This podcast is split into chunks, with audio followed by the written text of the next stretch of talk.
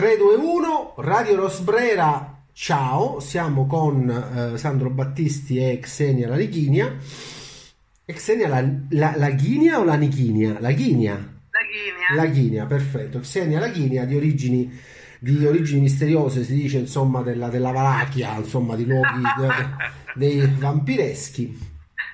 Allora, mh, Sandro Battisti, eh, premio Urania, scrittore di fantascienza e non solo, anche poeta, Sava Sandir. E Xenia Laghinia, anche poeta, anche poetessa, anche scrittrice di fantascienza o scrittrice insomma di cose che non sono allineate e soprattutto eh, stranota per le meravigliose copertine e i lavori grafici anche sui libri insomma altrui e conversiamo con loro di un tema importante, cioè di come fra gli anni 80 e gli anni, e gli anni 90 eh, uno strano uno strano genio, genio quasi una strana coscienza collettiva, un meme collettivo abbia fatto sì che guardando le nostre librerie nelle reciproche case che non conoscevamo abbiamo trovato gli stessi libri. E non sono libri normali, cioè non è trovare Philip Dick piuttosto che l'ottimo Valerio Evangelisti, piuttosto che qualche... No, qui stiamo parlando di trovare libri oggettivamente zozzi, cioè libri, libri diciamo di un immaginario indice, eh, libri che essenzialmente erano proprio del tutto marginali nelle librerie, se non addirittura ostracizzati e si trovavano solo nelle cosiddette librerie alternative, che dalla fine degli anni 70, me lo ricordo ancora, anche a Palermo cominciarono a sorgere. Eh, Sandro, Xenia, oggettivamente parlate dei vostri libri zozzi. Prima Xenia.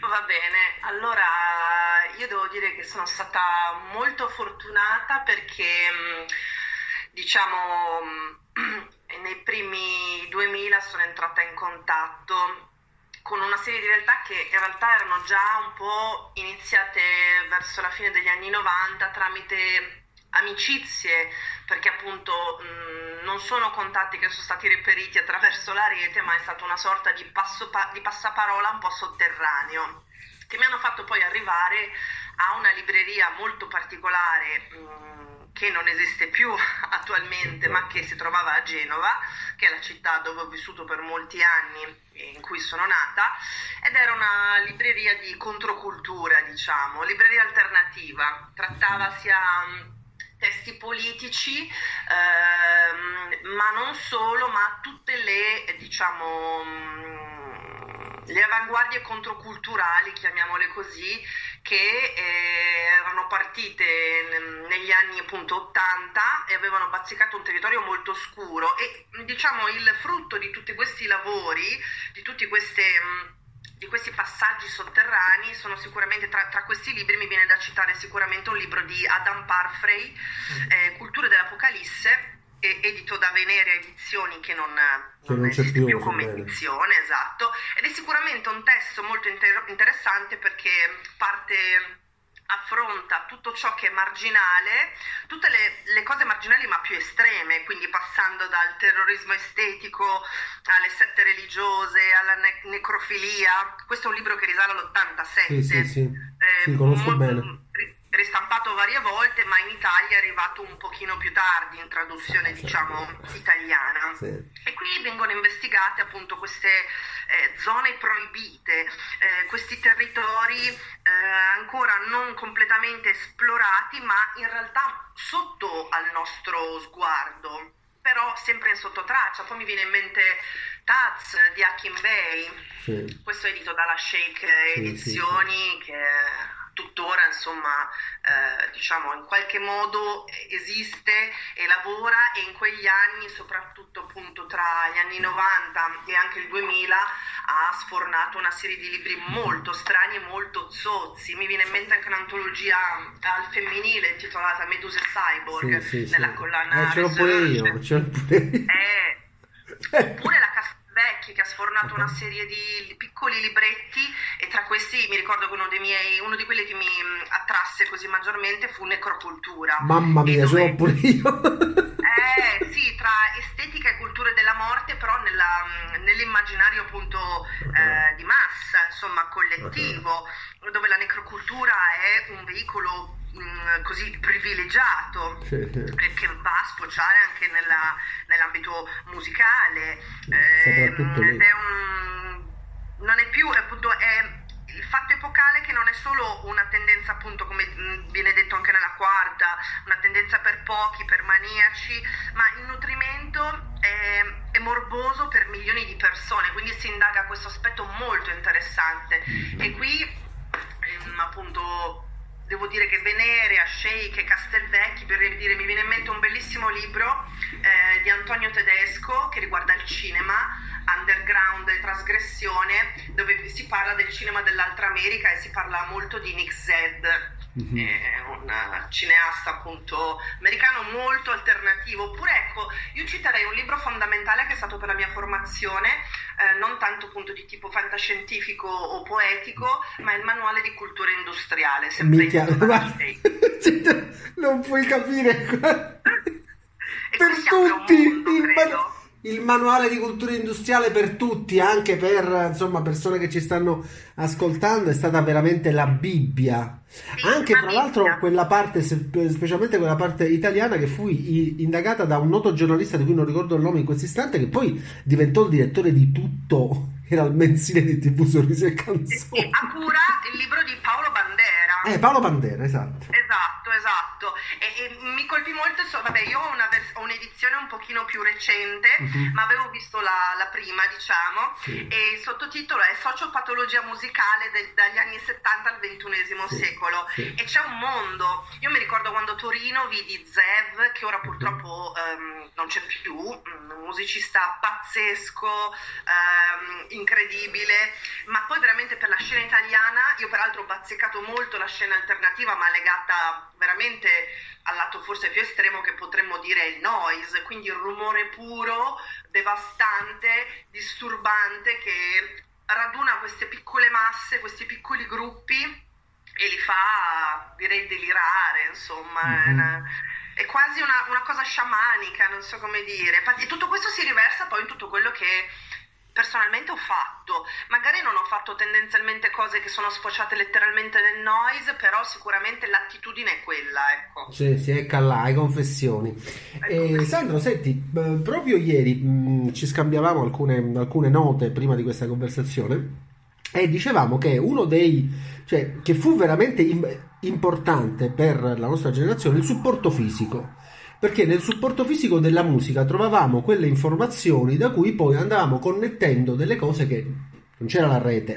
Quindi le connettevamo da soli, poi andando appunto nella libreria a scavare. Dici un po' della tua esperienza, insomma, nella, nelle zozzerie.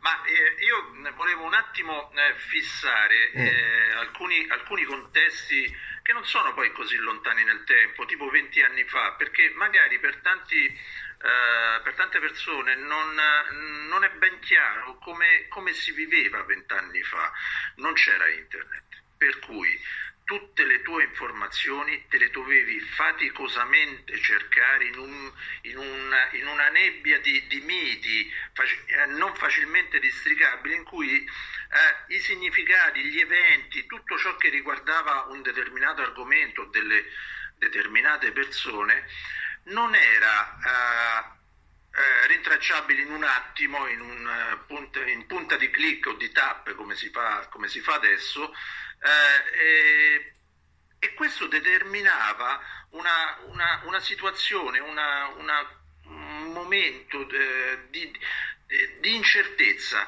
per cui prendevano vita tutte le più eh, fantasiose eh, evenienze riguardo un artista, una band, un, un, uno scrittore, un movimento.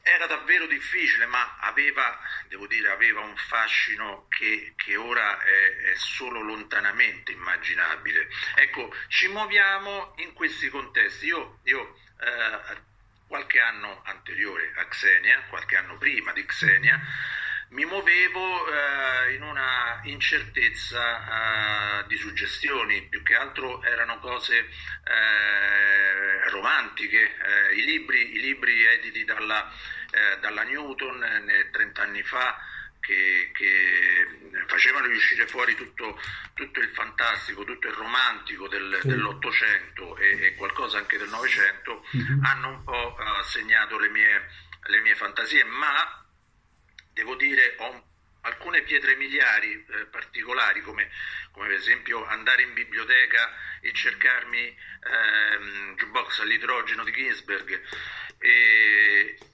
cercavo però qualcosa di ancora più estremo eh, del tipo eh, più di 30 anni fa venni a conoscenza di, di un autore di, di fantarcheologia quale, quale Zaccaria Zicin, sì. che illustrava eh, delle bizzarre teorie su, sui Nefilim, su questa razza di eh, lui dice alieni. Eh, ma non erano teorie, erano scoperte reali, Sandro. Sì, sì, ma io, io, parlo, io parlo, dal punto di vista di, di, di un autore e, e, e, di un lettore che cerca di, capire, cerca certo. di capire che cosa, che cosa illustra questo, eh, con le sue teorie questo, questo scienziato.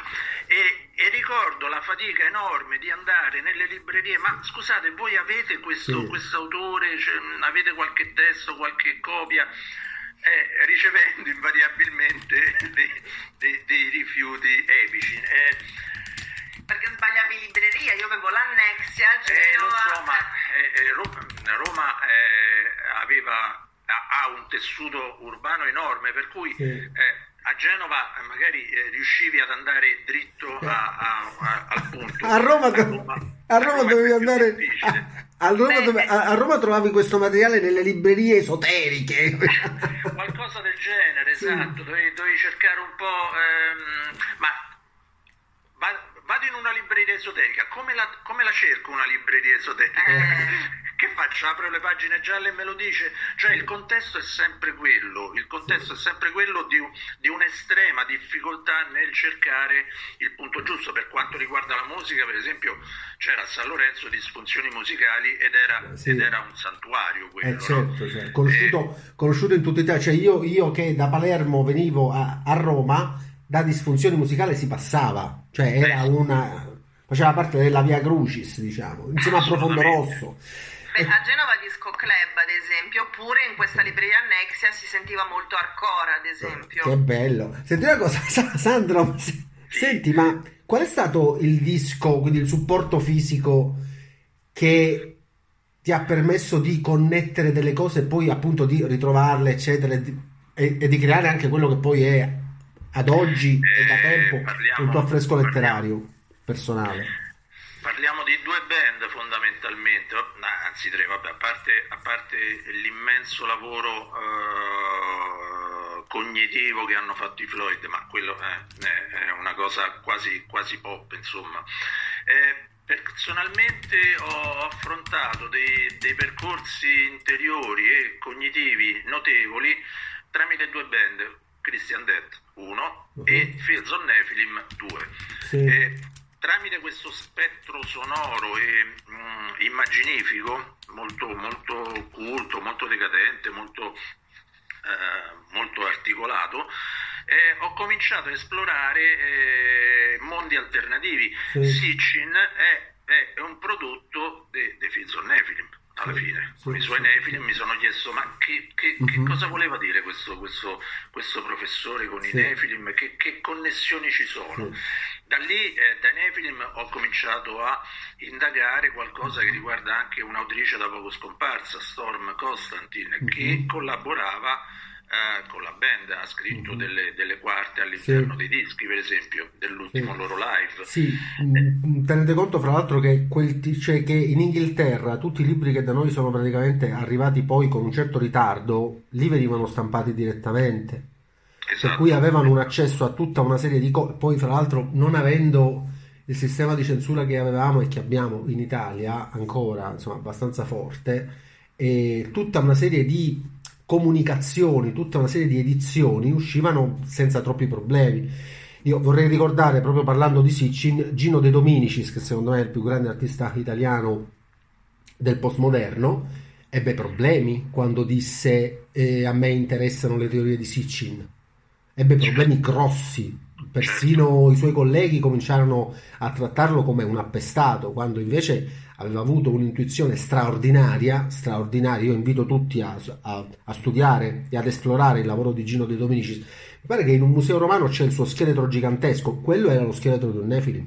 Ah beh certo, chiaro, di un gigante. Ovvio. Esatto. quello, e voleva raccontare questa cosa perché voleva raccontare. Io non, non, ho idea di cosa avesse in testa Gino De Dominici, anche, anche perché era un vero genio. Ma è ovvio che fece una provocazione gigantesca perché mentre Warhol faceva le lattine da Campbell, Gino De Dominici si investigava su, delle, su, su, insomma, su una dimensione ancestrale del subconscio umano. Questo esatto. è un, un, gigante, un gigante. Beh, c'è, chi, c'è, chi, lo fa tuttora, eh, esatto. eh, senza, senza eh, andare... Tu stesso, a, lo fa, tu stesso, lo stai facendo nella tua letteratura. Facendo. Allora, torniamo, eh, torniamo quindi, quindi, quindi noi, ave, noi avemmo, avevo la musica e il supporto fisico, quindi non la musica trasformata nel nostro computer che manda in playback una, una traccia avemmo nel supporto fisico un viatico, una soglia, un, un, proprio un oggetto soglia che ci ha permesso, per esempio io, io ho scoperto un macello di cose dalle note, cioè dalle liner notes che stavano dietro un album dei Clock d'Ivoire. Sai? Eh sì. Che raccontava, quindi raccontavano la genesi culturale dell'album e parlavano di tutta una serie di cose, parlavano di segnali radio, parlavano di e parlavano di, parlavano di Ballard. Da lì ho scoperto praticamente Ballard, quindi fu grazie, al, fu grazie, essenzialmente alla musica prima ancora della letteratura. Non trovate, risponde chi vuole, non trovate che effettivamente abbiamo praticato una multimedialità senza avere mai letto nessuna policy sulla multimedialità? Esatto, esatto, e, e, ed è tutto meraviglioso perché è inquadrato proprio in quel periodo così eh, pionieristico per quanto riguarda la multimedialità. Eh, eh, per, tanto per chiudere il discorso personale, sì. Eh, due titoli, no? Eh, eh, uno Kenneth Tanger che mi hanno molto colpito, l'immaginario proprio giovanile, Kenneth Tanger, Hollywood Babilonia e Giorgio Galli in un suo saggio Hitler e il nazismo magico. Questo, questo, questo spettro di eh, nozioni, di informazioni eh, è, un, è, un, substrato sì. Potentemente immaginifico per, per, chi vuole indagare un po' ciò che non è eh, propriamente alla luce del sole, sotto la luce del sole. E, e sì, in questo mondo così eh, eh, non connesso, quale, qual era quello del, di 30 anni fa, 20 anni fa, eh, non era per niente facile trovare eh, qualcuno che ti, che ti, guidasse. E questo, questo mondo è diventato una, eh, una guida eh, condivisa, eh, mhm. incredibilmente condivisa, anche se non, non, eh, non, sotto, mhm. non, sotto, i riflettori come, come, può essere per noi tre, è diventato un po' il nostro substrato eh, culturale, come dicevi tu all'inizio. Sì, ecco. sì, sì, e un'altra cosa, parlando un attimo di Kippol, io credo che Kippol con um, le edizioni, insomma, quelle segrete, quelle, quelle sotto traccia, le Miroir du Gourmet, credo che sia essenzialmente un operatore parfreiano. Sì, sì. il, il, il, lavoro, il, lavoro, che, fa, che, fa, che facciamo alla fine sì. in Kippol, grazie all'editore Luca Bicremo, è, è, non dovrei essere io a dirlo, ma secondo me è un gran lavoro, ecco, perché sì. è, è, del tutto non allineato, è del tutto... Uh, eh, esplorativo, mm-hmm. emotivo, di qualità e, e cerca di eh, navigare lì dove non, non va nessun altro. non conosciuti, proprio, cerca proprio di sperimentare. Forse la parola esplorazione racchiude meglio il lavoro mm-hmm. da Kippol. Sì. E una cosa che una, una, una, una cosa che trovo anche una una terribile, inevitabile, diciamo, trappola storica ricorsiva, cioè che, che si ripete, è come eh, in, eh, in, periodi dove oggettivamente eh, è difficile dire quello che si pensa o è, o, diciamo, è complicato dire quello che si pensa, è abbastanza normale eh, cominciare a vedere dei libri che nascondono ma non troppo quello che si pensa. Guardiamo per esempio eh, tutta la Beat Generation americana. Mm. C'era, eh, c'erano, c'erano, c'erano, dei disagi, c'erano anche delle brutte manipolazioni che eh, quello che adesso chiamiamo Deep State faceva nei confronti della popolazione, specialmente per esempio la diffusione delle droghe che non aveva niente, che non aveva nulla di culturale, usava la cultura ma non aveva nulla di culturale. Ecco, E in questi, io, io credo che, che, che, assisteremo nei prossimi, nei prossimi anni, eh, ma nei prossimi anni eh, recenti, io credo che comincerete a ricevere dei romanzi, degli elaborati, del, insomma, del materiale letterario, chiamiamolo così, che raccontano eh, la situazione che stiamo vivendo. Cosa ne pensate? State cominciando a leggere da editori, intendo dire, questo tipo di materiale o no? Qualcosa arriva, sì, in effetti. Anche, beh, anche Xenia sta ricevendo delle cose mm, sulla sua produzione mm-hmm. eh, che la... Eh, che in qualche modo espandono il, il suo universo narrativo mm. e anche come, come Kipple sì, eh, riceviamo come, come, entità editoriale mm. eh, riceviamo, riceviamo, qualcosa sì, qual, mm, cioè, si, si muove, c'è del movimento il problema è che probabilmente adesso tutti possono dire eh, la propria idea sì. e, e, e, diventa una enorme nebbia, un'enorme galassia uh-huh. di, di, opinioni eh, su cui è difficile... Mm. Beh, da cui è difficile emergere. Torniamo un po' a eco qua. eh, sì, ma questo tanto per, per il deep state no? che, che, citavi, che citavi poco sì. fa. Può essere, può essere Chiamatelo come, chiamatelo come volete. Noi in Italia abbiamo avuto almeno quattro deep state. C'erano due partiti, Gladio e l'P2. Ne abbiamo avuti quattro. Sì. Sì, quattro. Sì, sì, e si mettevano d'accordo fra loro più o meno, insomma, in, in, modi, in modi, talmente cretini per cui al, al, al, alla fine il grande perdente è, stato, è stata la società italiana.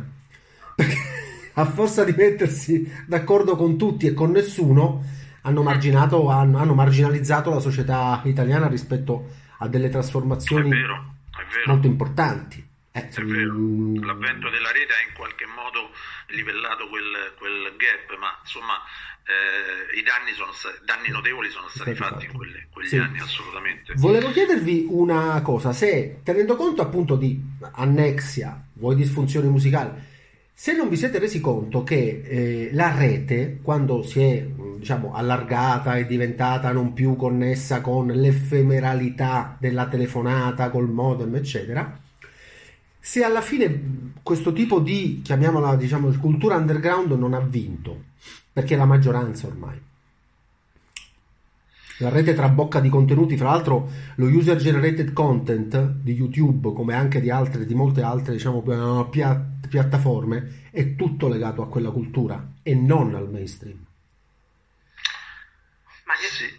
Direi che sì, c'è un'informazione che è traboccante rispetto a un po' di anni fa dove mh, cultura dell'apocalisse non era così traboccante o no. i figli o i parenti, i cugini di esatto, queste pubblicazioni o di queste edizioni musicali adesso mm-hmm. connesse ma mi sembra che a volte ci siano mh, delle azioni controculturali che sono diventate molto mainstream e quindi non le considererei nemmeno più controcultura, cioè che si sono un pochino imbellettate. Quindi in realtà secondo me la sottotraccia esiste sempre è però molto più piccola di quello che appare, perché mm-hmm. molto di quello che viene mostrato non è secondo me più controcultura. Si è un po'. è cambiato, eh. è sì, cambiato sì, proprio sì, il modo di approccio.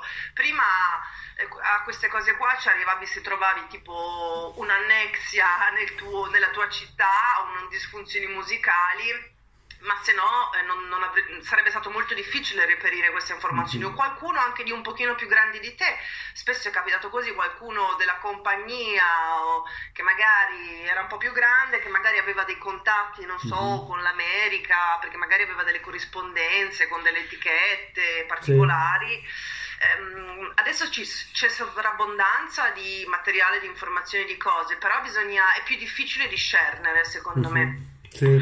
sì c'è, c'è, una, c'è, una, Tu dici che è diventato un po' più popolare. No, c'è sempre secondo me eh, qualcosa. Però c'è da, c'è da, dire che se, se il tubo ti, ti fornisce del, delle, degli spunti, per esempio, eh, lo fa da un punto di vista uh, commerciale, diciamo, cioè ti, tende a farlo mm. per, per, incrementare eh, ma, il suo traffico. Eh, sì, eh, Sandro, eh, lo fa, però perché queste cose hanno un'attrattiva di gran lunga superiore oggettivamente a molte altre. Esattamente, sì, ma è un motivo commerciale quello per cui, cioè non è un motivo culturale, questo voglio sottolineare, è un motivo meramente eh, di mercato.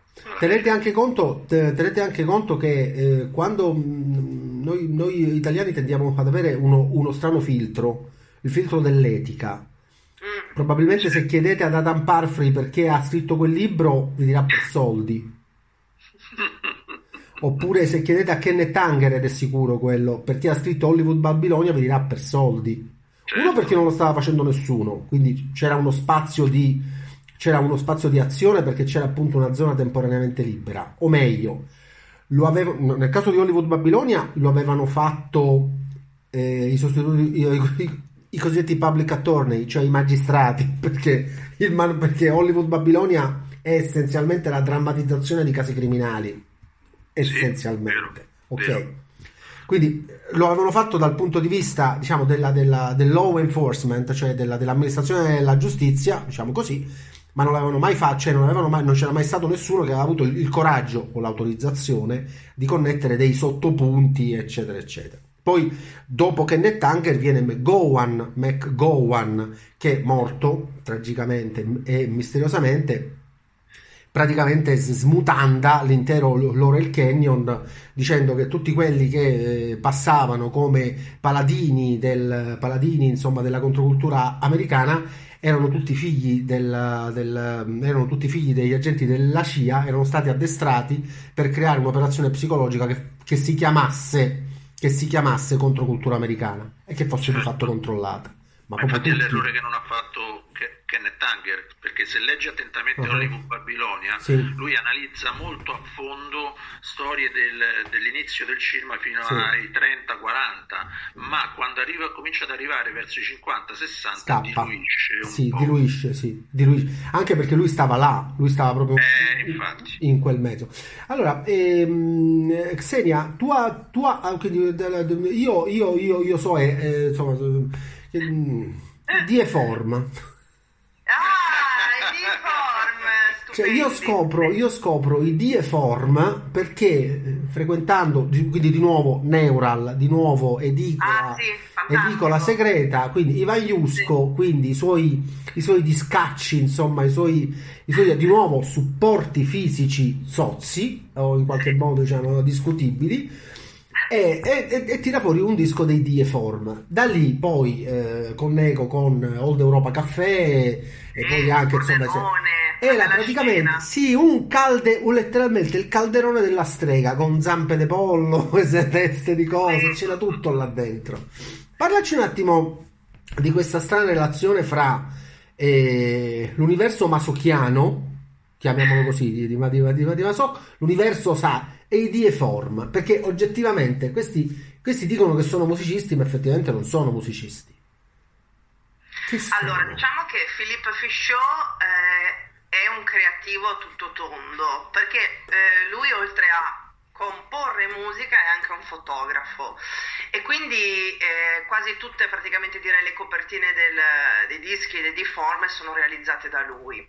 Peraltro è un, una persona molto creativa e sicuramente sì c'è un legame molto forte perché credo, oddio io non ho mai parlato direttamente con lui se non piccole cose, ma credo che sia insomma un appassionato, ecco, diciamo, eh. quindi un, un, praticante, ecco, credo. Eh, praticante, insomma. infatti, sì. eh, credo, insomma, non voglio affibbiare sì, etichette, sì, però no, sicuramente è molto dominante nel loro immaginario. Sì il rapporto sadomasochistico. Sì. E sono molto interessanti perché hanno questa elettronica molto spinta, però eh, sono anche molto cupi, c'è cioè questa cupezza e devo dire che sono molto affascinanti. Loro sono francesi, eh, però hanno questo, questo, nome tedesco, insomma. Eh, ecco. beh, insomma, insomma, ci sono delle... Ci sono, ci sono, mi, mi, pare che c'è una etichetta francese che si chiama la Black Widow Record che ha... Eh, tutta... a, a Genova c'è Black Widow, un negozio uh-huh. che invece si occupa, ecco per dire, ecco a Genova come negozio musicale, a parte appunto uh, quello che ho nominato prima, c'è sì. Black Widow che si occupa di tutta la scena alternativa legata più al metal e al progressive, insomma, uh-huh. molto interessante, via, via del campo. Sì, ora, ma tutte queste, allora, qui la questione centrale è una, com'è possibile che, cioè, che poi non è com'è possibile, che è fattuale, com'è che io a Palermo e altre persone a Palermo condividiamo con la vostra libreria gli stessi libri, con tutti questi libri non erano recensiti sui giornali, Sì. non c'avevano il book trailer su YouTube, né tantomeno No. in televisione. Passaparola, passaparola è stato. ma è stato, è stato ed è stato un fenomeno che oggettivamente ha condizionato le vite creative nostre, ma di molte altre persone. Ma pensa al punk, pensa ai movimenti eh, legati alla cultura, alla sottocultura punk, non so, in tutta Italia in quegli anni. Pensa a Milano, era così fervida, c'erano centri sociali ma che veramente facevano co- centri sociali belli, anarchici, insomma. A Genova, ad esempio, altri posti dove trovare cose di questo tipo comunque eh, con un sapore così erano veramente centri anarchici, oltre ancora al centro sociale. Ecco, nei centri anarchici c'erano delle belle librerie, non solo ricche di cose appunto così politiche, ma anche legate ai movimenti culturali, alle bande giovanili. Da- Quindi eh, dal silenzio di Sandro si evince No, che a Roma muoversi era un po' più perché per me è complicato. passaparola. C'è, c'è un, c'è un ehm, io ho capito che cosa vuoi dire Mariano, Eh. c'è, c'è una sorta di filo eh, invisibile, un Sì. filo rosso sotteso che attraversa le epoche, attraversa i luoghi, Le regioni, le regi- luoghi, regioni, cioè Sì. luoghi distanti in cui eh, ci troviamo a leggere le stesse cose. ci- e, e- e qual è questo, quest- il senso di tutto questo? Il senso di tutto questo credo che sia soltanto, soltanto tra virgolette, ma in un senso molto lato, eh, sia la- una ricerca di, di fonti di notizie, di eh, verità eh, che non, non filtrano, c'è, c'è una vasta una vasta porzione, e qui ci riallacciamo al discorso del tubo che ti, che ti eh, suggerisce cose, eh, eh, c'è una vasta porzione di, di persone che non si accontenta di, di quello che ci viene sciroppato continuamente, Sì. anzi spesso le rifiuta e cerca di eh, scavare, di indagare, di capire, eh, di portare alla luce cose che eh, eh, qualcuno o qualcosa preferirebbe rimanessero lì, Mhm. sotto, sotto un velo di polvere. Sì. Per me, secondo me, il passaparola è stato, cioè anche andare ai concerti dove trovavi magari dei banchetti con eh, questi concerti magari super zozzi. Io mi ricordo il Festival Bara Cantalupo, eh, una notte d'inverno eh, e di pioggia in un paesino sperduto del Piemonte dove in una cascina abbandonata si faceva noise, c'erano banchetti con dei libri strani, dischi, video dove la gente sboccava. Mamma mia! Cioè, ma cosa- C'era Maria Nascenti che mm, è lo pseudonimo di Angelo Visone, un musicista noise bello interessante che, vive sem- che adesso vive in Germania da un po' di anni e con il, con il progetto Maria Nascenti mi ricordo che faceva questa sonorizzazione a questo video dove c'erano queste due tipe che bevevano Coca-Cola fino a sboccare. Mamma mia, ma roba proprio... Ma Xenia, ma santa...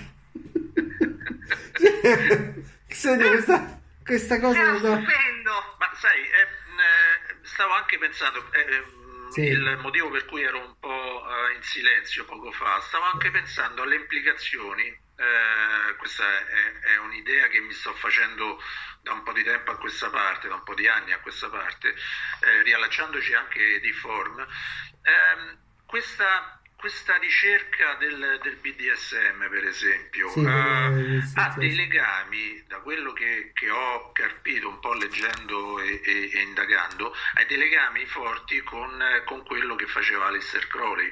Uh-huh. Questa sottotraccia di eh, energia eh, oscura, molto oscura, perché il BDSM alla fine il- è- ha un'estetica ma anche un significato molto, molto oscuro, scava a fondo della psiche umana e, e la, e la mette in relazione con delle forze che umane non sono. Eh, questa questa, mm, cultura che alla fine è, sottocultura che alla fine può apparire come borghese, credo che sia una, eh, un'emanazione diretta di quello che ha fatto Crowley. E Crowley è un, un, eh, una guida, una, una, un'autostrada delle cose, eh, delle immaginazioni, delle, mm-hmm. dell'immaginifico eh, mondiale molto potente, mm-hmm. molto sotterranea, ha scavato molto nell'immaginario pop, lo sappiamo, insomma i Beatles stanno lì, uno un nome su tutti, stanno lì a, a, testimoniarlo e credo che anche questo abbia le sue, le sue valenze. Sì. Eh, ecco, sì, direi che posso eh, contrarre il pensiero in questo modo. A me viene, vengono in mente Throbbing Gristol che per me sono uno dei gruppi che sicuramente mi ha... Uh, in qualche maniera ha mhm. indicato maggiormente la direzione loro, come magari Coil, come i citati anche da Take Clock DVA, Cabaret Voltaire, mm-hmm. eh, tutta questa... Mm, in realtà come, come capitava, ad esempio io c'è stato un periodo in cui ho viaggiato molto spesso per l'Europa e quindi eh, andando in giro per l'Europa era molto più facile essere lì sul posto, andare nei negozi e a volte capitava in queste Wunderkammer, questi botteghini oppure mm-hmm. questi negozi anche più grandi dove le sottoculture erano un pochino più venivano più mostrate. Sì. Cioè era molto semplice andare in Germania e trovare dischi, non so, Cabaret Voltaire, Clock DVE, um, mm-hmm. Virgin Prunes, ma, ma interi, interi, cioè bancali di roba. Poi mm-hmm. tornavi in Italia e avevi come quando vai a cercare la poesia nelle librerie, hai tipo una una fila di uno scaffale. Una, ma, sì, esatto. Ma guarda, mm,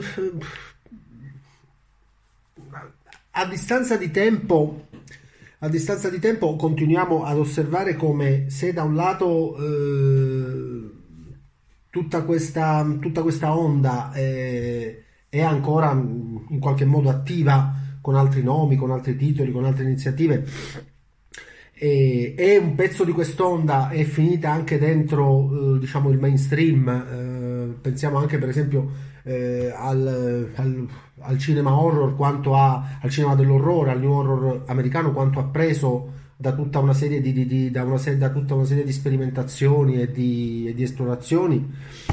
E io credo che il, io talvolta mi rendo conto cioè, e, ho, e ho il dubbio che il, il mainstream sia un, sia un accordo che non si basa sulla fruizione, cioè che eh, che il fenomeno del mainstream non sia un fenomeno, non sia un fenomeno corroborato da numeri reali, ma sia un accordo.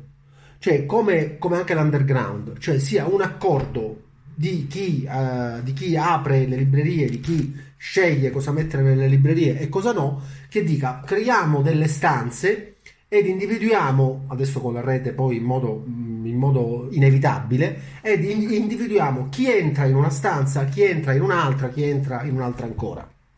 È una forma di mercato. Sì, una forma, sì, esattamente, una forma di, una forma di, chiamiamola, suddivi, di, chiamiamola suddivisione dei recinti, dove in un recinto vanno, vanno tutte le pecore nere, le pecore grigie, le pecore rosse, le pecore blu, eccetera. Sì Ah, avverto questa, avverto questa, questa cosa strana, un poco, un poco come il browser. Il browser, cioè ehm, i software con cui oggi andiamo su internet, essenzialmente sono, sono dei delimitatori di recinti attraverso dei tab.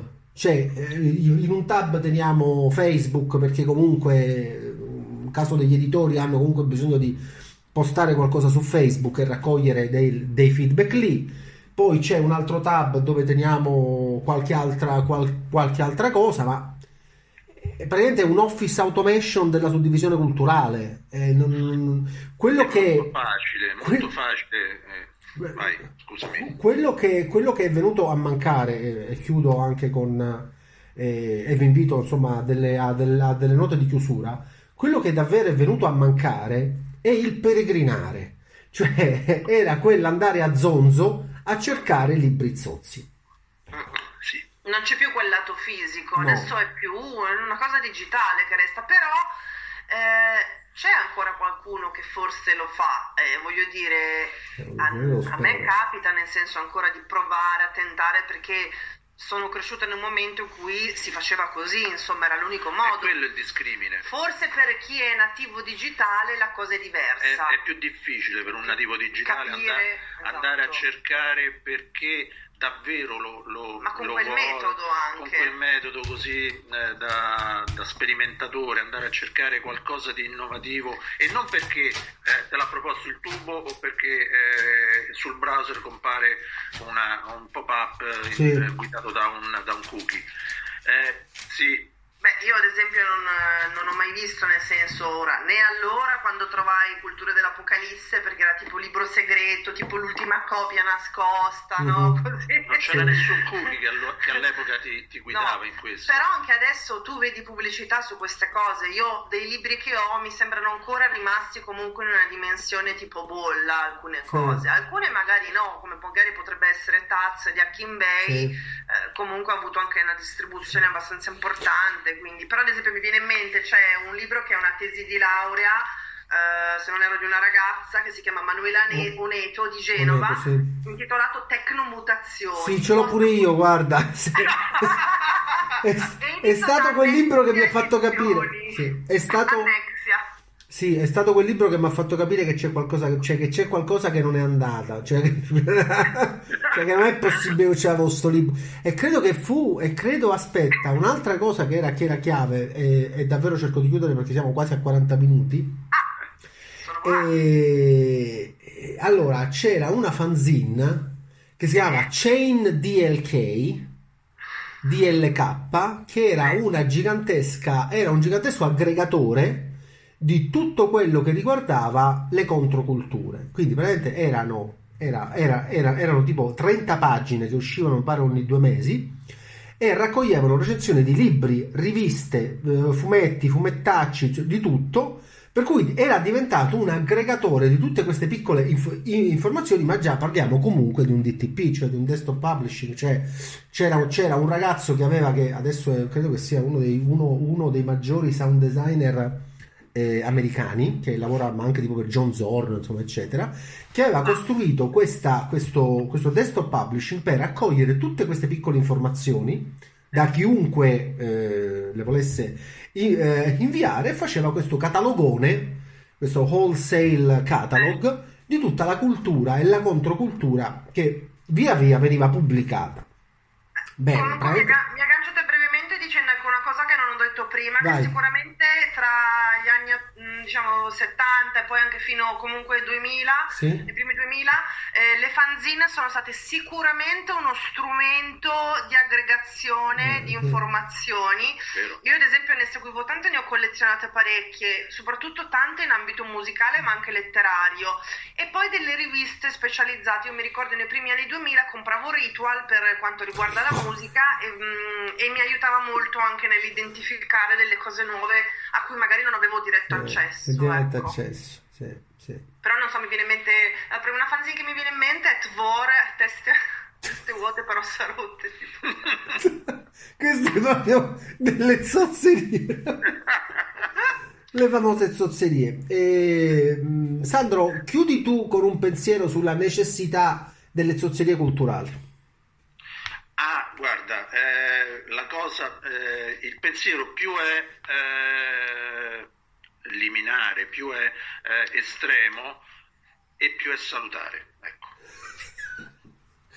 Qui, qui- vorrei chiudere ringraziando gli ascoltatori, ringraziando Xenia e, e Sandro eh, che lavorano insomma in Kippol eh, non solo come autori ma anche come curatori essenzialmente. Ringraziamo anche il presidente Cremo Sempre, sempre. che sempre ci guarda, che sempre ci Grazie guarda, che, che sempre ci guarda dall'alto. E, e ci, e ci sentiamo presto, quindi, quindi, quindi, quindi lasciando con queste ultime parole di Sandro sulla necessità della zozzeria. Ciao a tutti, Ciao, grazie. grazie. Ciao Mariano.